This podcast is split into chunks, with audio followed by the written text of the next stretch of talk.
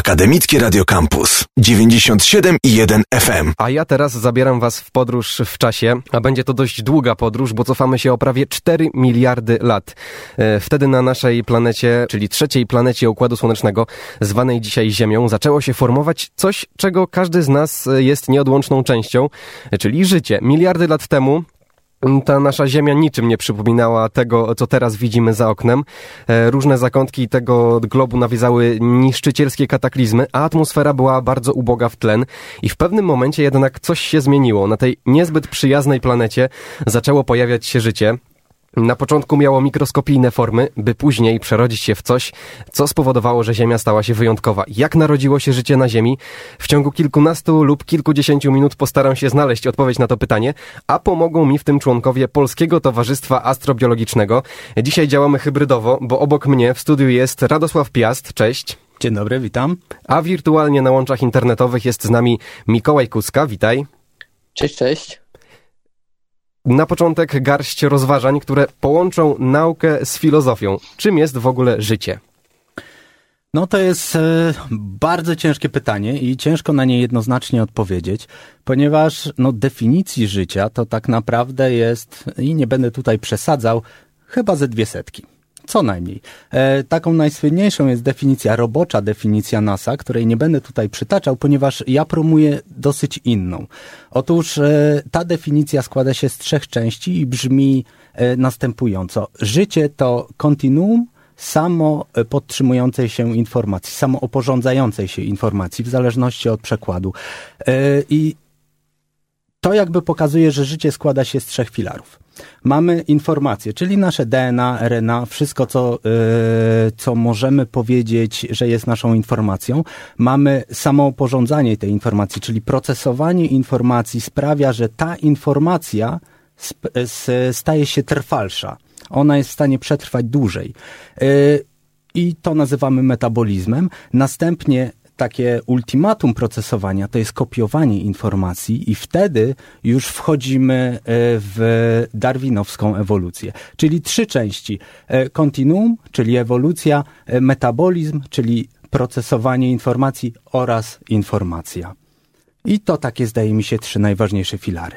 Czyli teraz mamy takie życie w pigułce. Wiem, że to jest temat na rozważania godzinne, Absolutnie. ale na szczęście, na szczęście udało się to streścić w jedną, e, w jedne, w kilka zdań. I teraz chciałbym przejść do pytania, które powinno stanowić tytuł tej rozmowy, czyli jak powstało życie? E, Jakie wydarzenie mogło wywołać odpowiednie warunki do tego, by narodziło się życie na naszej planecie? Y, To jest pytanie rzeka i nie oszukujmy się, na to pytanie dzisiaj nie padnie odpowiedź, bo y, no, my nawet nie zdajemy sobie sprawy y, z tego, jak dużo czasu minęło między powstaniem życia a sytuacją obecną. Y, I zawsze jak robię jakieś wykłady, ja staram się zrobić przełożenie. I fajnym takim przełożeniem jest, bo życie powstało 4 miliardy lat temu i ludzie często nie za bardzo wiedzą, ile to jest 4 miliardy, bo tak mówią, a milion, miliard to może trochę więcej. E, Fajnym przełożeniem jest zmiana, e, zmiana jednostki. Zamiast lat możemy posłużyć się e, sekundami i w tej skali Jedna sekunda to wiemy, ile to jest. E, dodajmy 3 zera i mamy 1000 sekund i to jest 2,5 godziny. Dodajmy kolejne 3 zera, mamy milion sekund i to jest już niecałe dwa tygodnie. 12,5 dnia chyba z tego co pamiętam. Dodajmy jeszcze 3 zera i Łukaszu, jak myślisz, ile to będzie czasu? No, bardzo dużo. Już tutaj nie wziąłem długopisu i nie zacząłem e, A ty zapisywać, ale... dobry wo- z matematyki jesteś. No chyba nie, chyba nie Nie, jestem zbyt dobra. dobry, skoro nie powiedziałem. Okej. Myślałem, że będzie strzelać. Dobra, to są 32 lata. I na tej skali, gdzie nasze życie to jest zaledwie minuta, my staramy się odpowiedzieć na pytanie, odtworzyć procesy, które działy się ponad 100 lat temu, 120 nawet. Także no, to jest naprawdę ciężka sprawa, żeby odpowiedzieć na to pytanie. I e, tak jak mówiłeś, no, nie było jednego zdarzenia, które mogło sprawić, że życie powstało na Ziemi. E, To mógł być szereg zdarzeń. Po drugie, nie wiemy, jak to życie powstało. Żeby to odtworzyć, my naprawdę musimy skupić się na wielu rzeczach, na wielu czynnikach. To zajmuje niesamowite ilości czasu. E, I tak naprawdę ciężko powiedzieć, czy odpowiemy na to pytanie. Na 100% to na pewno nie odpowiemy na to pytanie, jak ono powstało, ale możemy zbliżyć się do odpowiedzi tak bardzo, jak to jest tylko możliwe. Teraz moglibyśmy skończyć rozważania, ale nie byłbym sobą, gdybym nie zaczął dopytywać i nie zaczął drążyć tego tematu, by choć troszkę uzyskać odpowiedzi na pytanie, jak powstało życie, jak to wyglądało miliardy lat temu. Więc kontynuuję ten temat. Podczas debaty, którą można było znaleźć na facebookowej stronie Polskiego Towarzystwa Astrobiologicznego, pojawiło się kilka scenariuszy na temat powstawania życia i usłyszałem tam tylko kilka e, kluczowych słów, jak na przykład metabolizm czy RNA. Nie będę nawet próbował odtworzyć tych scenariuszy, więc to zosta wolę zostawić wam. Jakie do tej pory udało się stworzyć scenariusze na temat początków życia na Ziemi? Bo wiem, że kilka prawdopodobnych scenariuszy jest. Oczywiście, scenariuszy jest multum i można je nawet podzielić na różne kategorie, bo y, jeżeli będziemy rozważać życie i to, jak ono powstało, y, musimy stworzyć sobie pewne scenariusze i y, na przykład pierwszą kategorią scenariuszy może być na przykład jaki rodzaj energii takie pierwotne życie wykorzystywało. I tutaj mamy na przykład energia słoneczna, czyli UV, yy, e, mamy energię chemiczną, czyli to, co używamy do dzisiaj, yy, mamy energię cieplną, mamy energię na przykład jakiegoś pierwotnego yy, rozpadu cząsteczek radioaktywnych. Jest tego pełno. Kolejną kolejnym rodzajem takich hipotez, takich rozważań jest um, jest, co było pierwsze. Czy pierwszy był metabolizm, czy pierwsza była informacja, tak jak powiedzieliśmy wcześniej, czyli pierwsze powstało RNA lub DNA, e, czy pierwsze mogły powstać na przykład proteiny, czyli tutaj już e, właściwości enzymatyczne. E, następnym poziomem do rozważań jest krajobraz.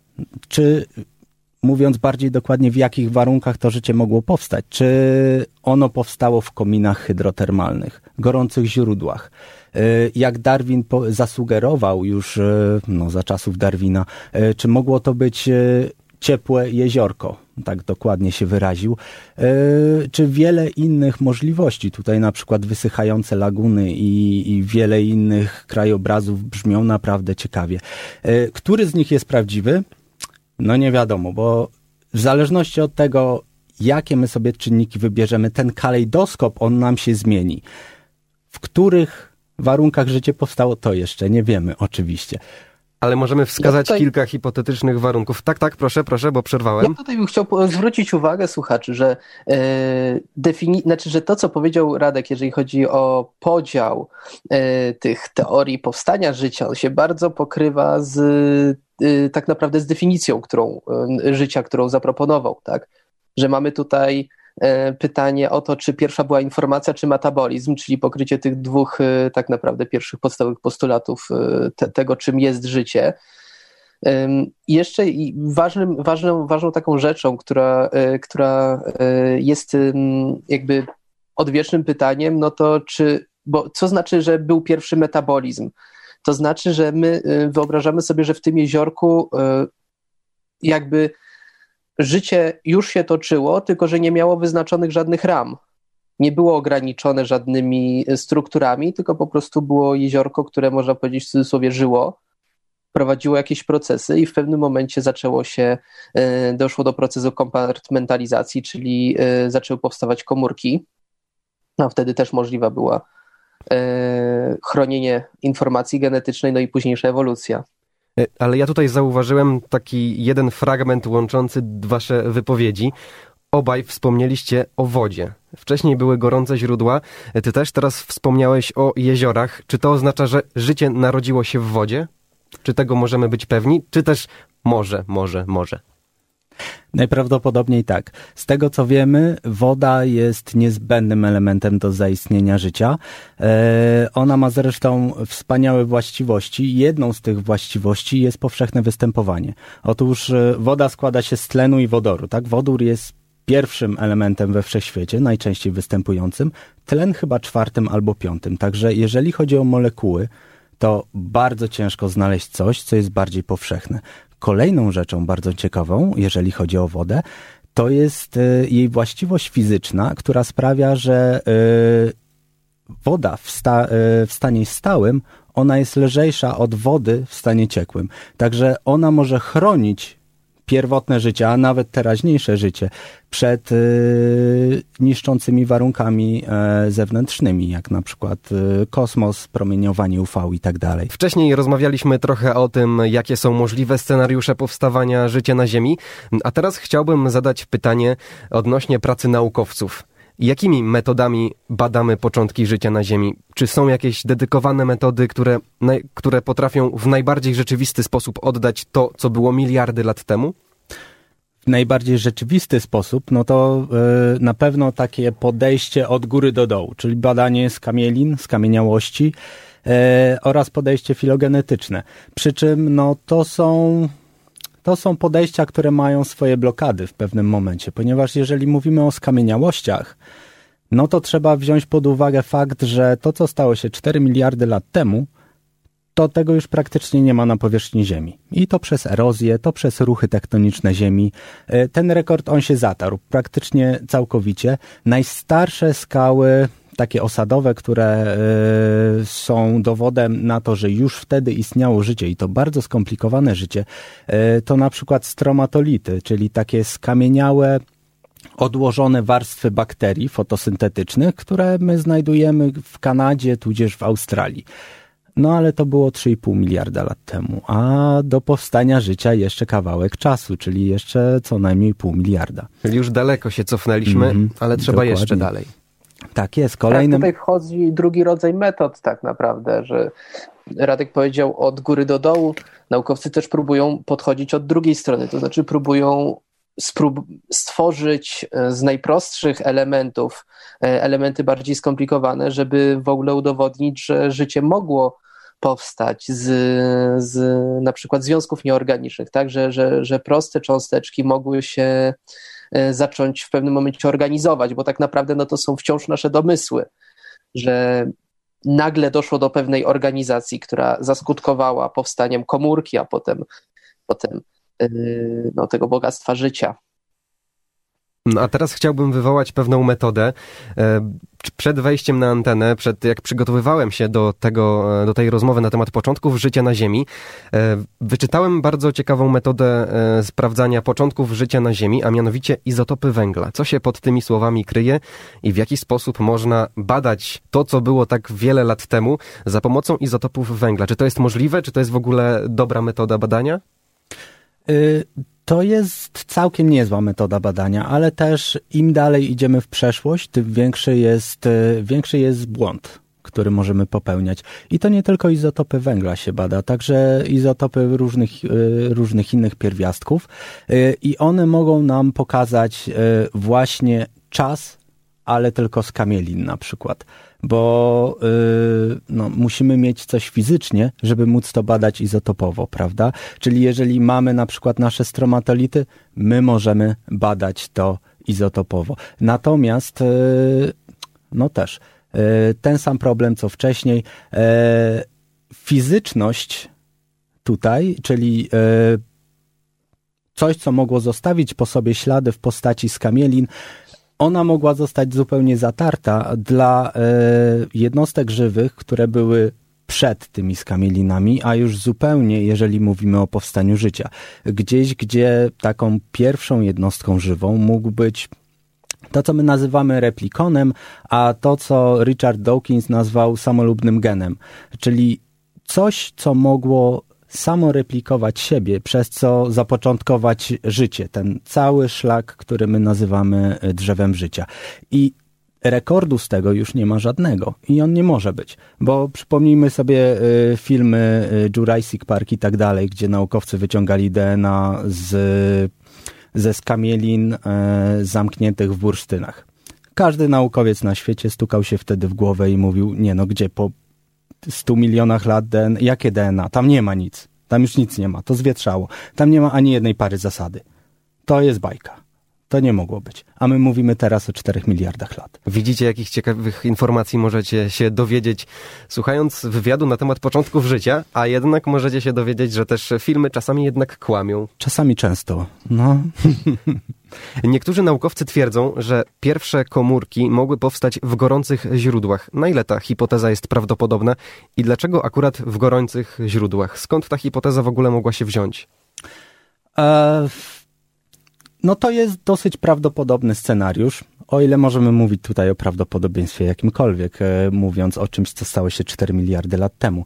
E, w każdym razie e, są niektóre teorie i ja słyszałem taką, która do mnie przemówiła, że w takim gorącym źródle mógł sobie istnieć już, powiedzmy, ten nasz replikon, ten samolubny gen e, i to źródło mogło być także e, źródłem związków alifatycznych, czyli takich kwasów tłuszczowych, które jak wiemy e, mogą układać się w takie bąbelki. E, Bąbelkami e, nazywamy micele e, i liposomy. W liposomach także jest zamknięta woda. I taki pierwotny organizm, no tutaj waham się, czy to mogę nawet nazwać organizmem, e, taki pierwotny replikon, jeżeli on został zamknięty e, w, te, w tym bąbelku, on musiał wypracować sobie jakąś metodę, żeby dostarczyć sobie więcej składników odżywczych. Jeżeli on wymigrował daleko od swojego źródła, no to on musiał niestety y, coś sobie wymyśleć. Działała na niego silna presja ewolucyjna i wtedy on musiał zacząć kombinować, czy może z zewnątrz ściągać e, związki, które on potrzebuje, czy może druga teraz strategia, bardziej wirusowa, czy spakować swoją informację w pudełko i wysłać ją gdzieś pocztą polską. Czyli to dosyć długi proces w takim razie. Znaczy, Ale niekoniecznie warto, długi. myśl, myślę, warto też spojrzeć na to, że tak naprawdę jak my teraz wyglądamy chociażby przez okno, ja teraz patrzę przez okno, no to widzę wokół siebie pełno życia, to znaczy bardzo dużo na przykład drzew. Yy, naukowcy nie umieją, znaczy nie mamy, nie, nie, my nie, nigdy nie żyliśmy 4 miliardy lat temu i nigdy nie widzieliśmy tej Ziemi. Po prostu badając Ziemię taką, jaka jest teraz, gdy znajdujemy gorące źródła wypełnione na przykład em, jakimiś kwasami siarkowymi, w których e, warunki pH na przykład są skrajne, to e, gdy widzimy kominy geotermalne, no to my zauważamy po pierwsze, że tam są warunki skrajne, e, po drugie zauważamy, że tam jest życie, że potrafimy znaleźć tam życie, więc myślę, że to też jest pewna przyczyna, dla której akurat taka teoria powstała, że to było na przykład gorące źródło, tak? Ponieważ jest to coś, co jakby najłatwiej jest nam sobie wyobrazić, że to jest dzisiaj, ale też mogło być 4 miliardy lat temu, tak? Nie możemy sobie wyobrazić lasu 4 miliardy lat temu, no bo nie było życia automatycznie. Czy jesteśmy pewni, że życie powstało na Ziemi, czy może przybyło do nas z kosmosu? Co wiemy na ten temat i czy są prawdopodobne hipotezy odnoszące się do tego, że życie właśnie przyszło do nas z kosmosu? Pewnym w tym temacie to nie można być absolutnie niczego. Eee, Każde ale- pytanie się w taki sam sposób rozpoczyna, tak, prawda? i można nawet To skończyć w bardzo taki sam. bezpiecznie, to bardzo bezpiecznie można w ten sposób prowadzić Tak. rozmowę. Dokładnie. E, Niemniej jednak e, powiem w ten sposób. Najbardziej prawdopodobne jest to, że życie powstało na Ziemi. Dlaczego? E, Nawet biorąc pod uwagę, że 4-4,5 miliarda lat temu e, w naszym Układzie Słonecznym mieliśmy trzy mniej więcej siostrzane planety, czyli Wenus, Ziemia, Mars. E, i na każdej z nich mogło teoretycznie powstać życie.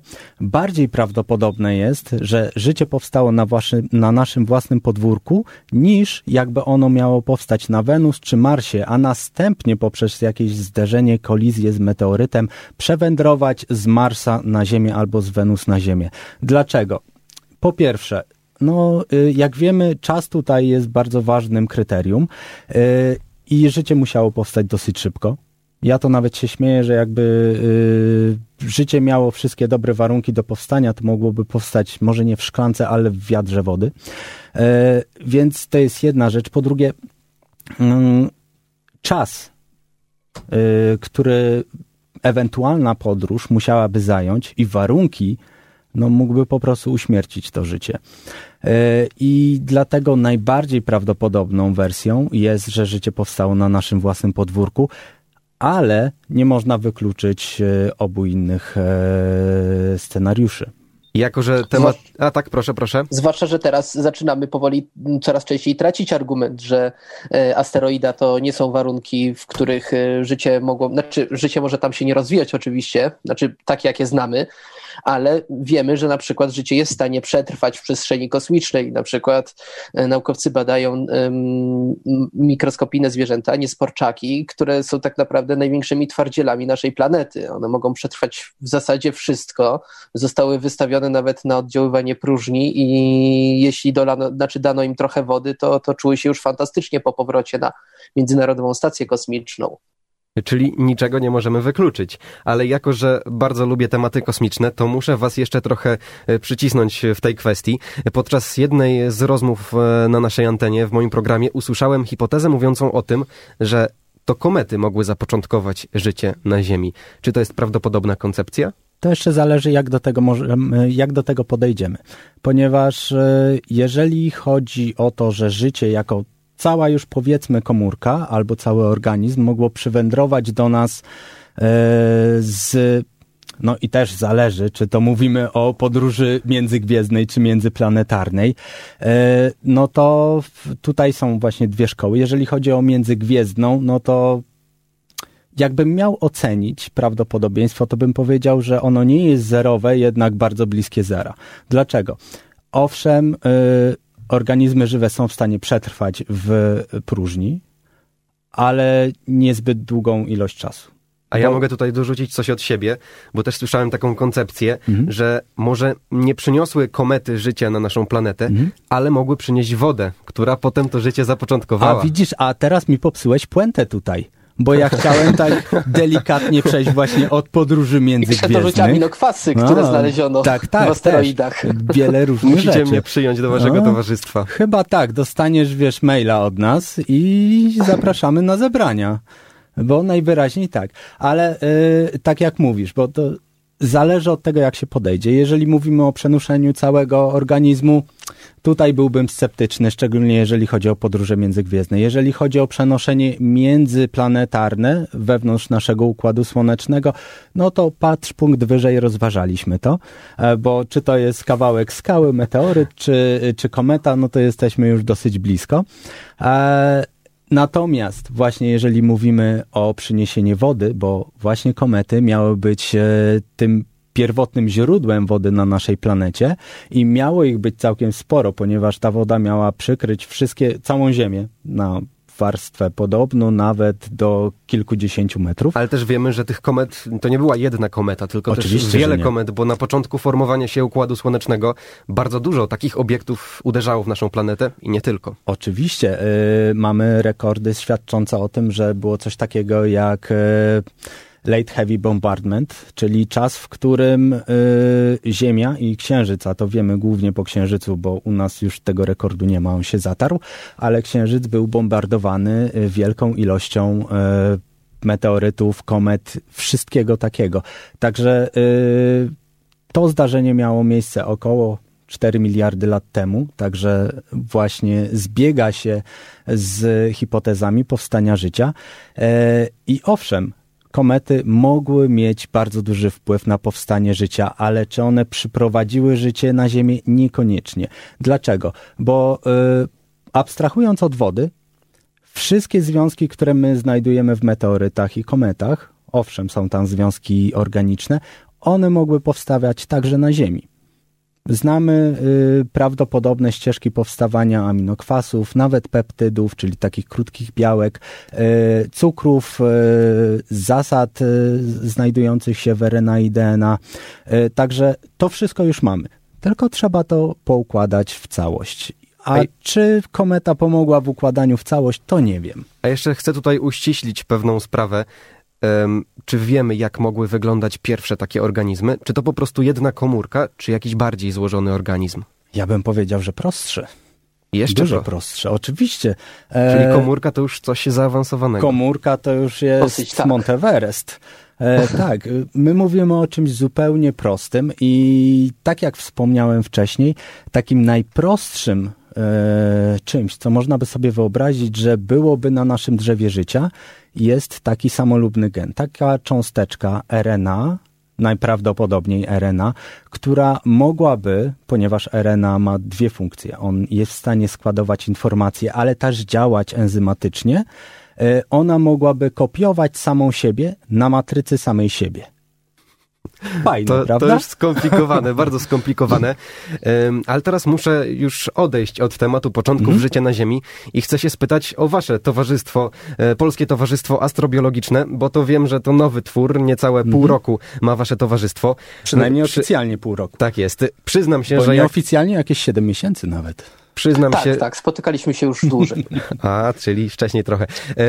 przyznam się szczerze, że jak po raz pierwszy wpisałem w edytorze tekstu e, słowo astrobiologiczne, to mi podkreśliło i chciało zamienić na astrologiczne.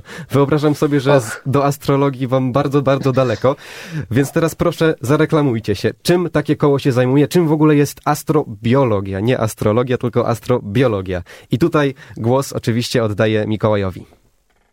Znaczy, przede wszystkim zadaniem astrobiologii jest próbować znaczy, astrobiologia przygotowuje się na odkrycie życia przede wszystkim poza, e, poza Ziemią. To jest jakby taka główna rzecz, na którą my czekamy. Jednak ym, szerzej, astrobiologia zajmuje się y, zagadnieniami związanymi z początkami życia, próbuje je wyjaśnić, ponieważ y, jeżeli zrozumiemy, jak powstało życie u nas, na naszej planecie, to może uda nam się łatwiej poszukiwać tego życia w kosmosie. I tak naprawdę, jeżeli myślimy o wyniesieniu czegokolwiek biologicznego poza naszą planetę, no to już mówimy o astrobiologii, czyli o też medycynie kosmicznej, o tym, jak na przykład y, nasi astronauci mieliby przed, mają przetrwać na stacji międzynarodowej ze względu na, na promieniowanie, czy jak mają przetrwać na Marsie. Y, to jest tworzenie organizmów, y, które mają nam pomagać na tym Marsie, którym planujemy kolonizować. To jest poszukiwanie życia na Wenus no i rozważania też takie czysto teoretyczne, czyli chociażby definiowanie życia to też bardzo często domena właśnie astrobiologii. To jak tak słucham, to myślę, że jeszcze się spotkamy na antenie Radia Campus. To są bardzo myślę, ciekawe tak. tematy, zwłaszcza to planowane życie na innej planecie, chociażby na Marsie. Um, a czy astrobiologia zajmuje się czymś innym oprócz tego, co przed chwilą powiedzieliśmy? Czy są jeszcze jakieś tematy, które będziecie poruszać na waszych spotkaniach? Wiem, że szykujecie coś e, niezwykłego w postaci debat na, na temat astrobiologii.